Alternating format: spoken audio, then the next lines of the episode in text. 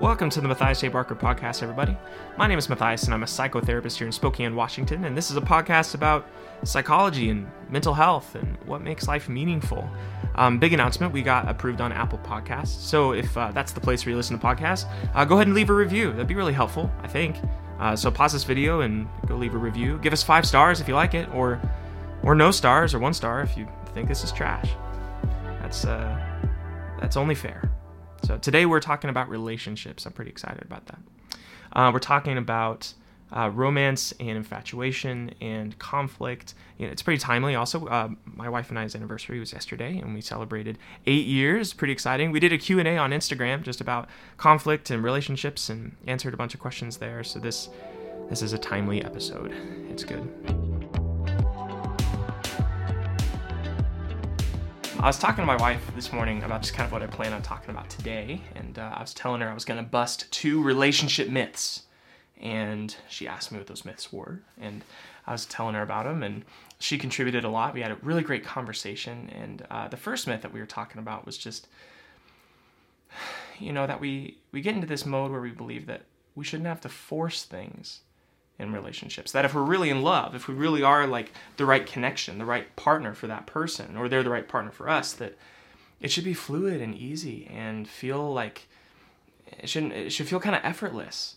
That you shouldn't have to be in this mode where you're constantly in conflict and you know missing each other's signals and kind of drenched in like frustration and irritation. It should actually just be fun and enjoyable and you should want to anticipate and just like want to be around that other person and just cherish them and that anything other than that just overflowing affection you know is maybe evidence for not being the right match not being the right pair.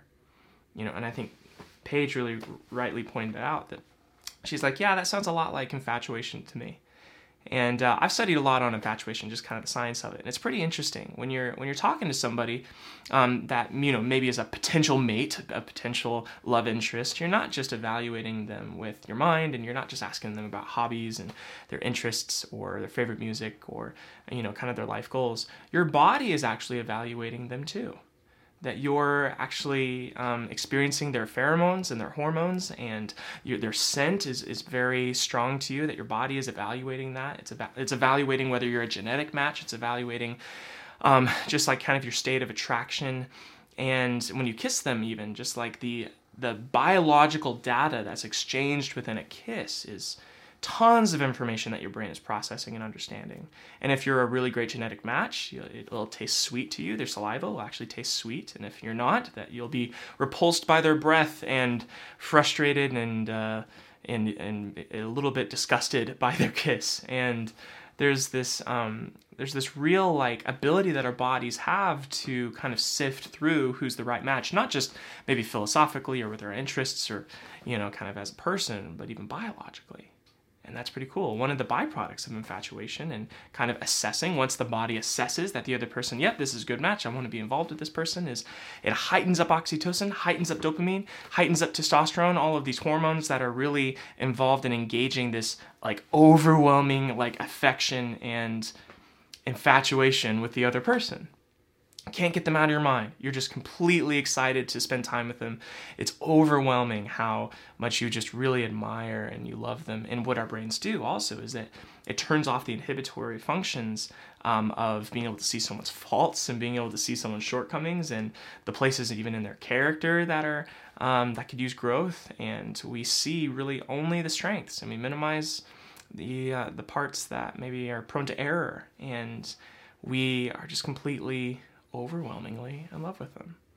And when you're in this experience, it's very easy to just be like, I can't even imagine being frustrated or distant or, you know, kind of at odds with this person. I can't even fathom it. So people who are, people who are really overwhelmed by stress and conflict, they just must not be the right match because for me, it just kind of feels effortless. And what's interesting is this infatuation stage, um, it dies off and people are really startled when it dies off because the oxytocin goes down, the dopamine, the dopamine goes down, and you start to realize their faults. And it's very common like three maybe a year to three years into maybe a marriage or being in a long-term relationship with somebody like you know they'll come into the office for me and they'll just report hey they just started getting really controlling and they were really messy or they're really you know they're not good with money and they want to do all this and they're they're really irritating in this way i'm really fatigued by them in this way. They changed. And it's like well no they were that terrible the whole time you just you just didn't see it like you're just now noticing what they've been this whole time. And that's really startling for people to realize. But this is important because this is what actually creates bonding.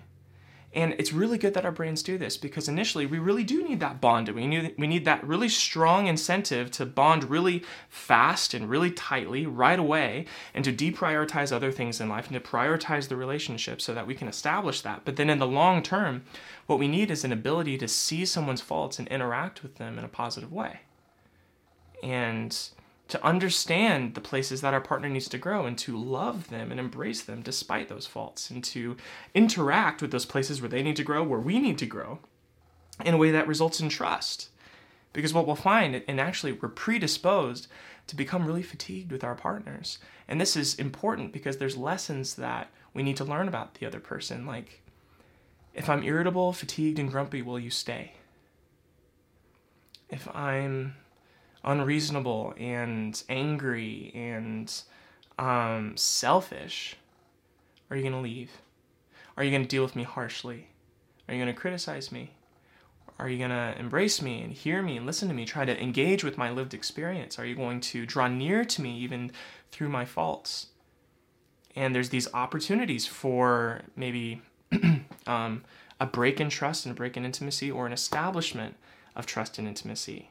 And each of these little exchanges, these little, almost kind of seemingly insignificant arguments and bids for each other's attention, are really the building blocks that form a really deep and rich intimacy that's so much more meaningful than just mere infatuation. Because we feel loved and embraced and accepted, not just for our strengths, not just for all the ways that they think we're incredible, but for also in midst of our faults also in the midst of the places that we need to grow. And that is the kind of connection that I think all of us really deeply, deeply desire. It's the kind of connection that leads to a really positive parenting relationship, a, like a co-parenting, you know, bond that that you know kind of trickles down into really positive connections with children. It's it's something that builds a good society. When there's lots of couples within a civilization that that have that kind of connection and bond, that's good for the whole world. It's good, you know, every layer up, it, it, it is good. And so that is why our brains do that. That's why our brains are initially infatuated and then kind of get into this place that's fatigued, but then you build kind of slowly but surely into a place that's a lot more connected. And you know, this kind of goes with the second myth. The second myth is that you shouldn't question the relationship. There's this kind of underlying assumption that if I'm questioning if this relationship is the right thing, that's evidence for that I'm not in the right place. And this kind of goes out of that same place, out of the infatuation mindset. Is like, well, I'm just so overwhelmingly like in love, and so, you know, it hasn't even occurred to me that this isn't the right person. So if that thought entered my mind, that must be evidence that it's not the right match. And on contraire, I think everybody questions that. It's like everyone gets to that point where the infatuation dies down, you kind of level out, you're in that place of fatigue, and it's like, did I make the right choice? Is this worth it? Or like, you know, maybe it's not questioning the whole relationship as a whole, but it's just like, man, can I be honest with this person? Can I can I really be available for this person? Does this person really am I safe to depend on them?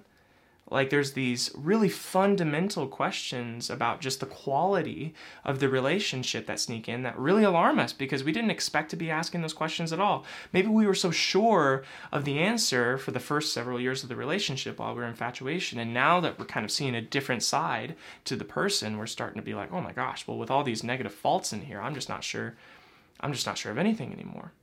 But again that is an opportunity to draw near each other because here's the here's the reality is that our minds are disaster creating machines, meaning they create in the abstract world of, of conceptual thought all these different potential disasters in every way that things can go wrong, and then they, you know, try to avoid them. And, and so it's like, you know, so your thoughts die and you don't is, is, is kind of the idea. It's, I would rather conceptualize a possible way that it could go wrong and then avoid it than you know, just kind of walk blindly into every situation and not really give anything any forethought and then find myself in a lot of trouble. And so our mind, that's kind of the activity of what a brain does, is it thinks about how everything could go wrong. And it's good that it does that.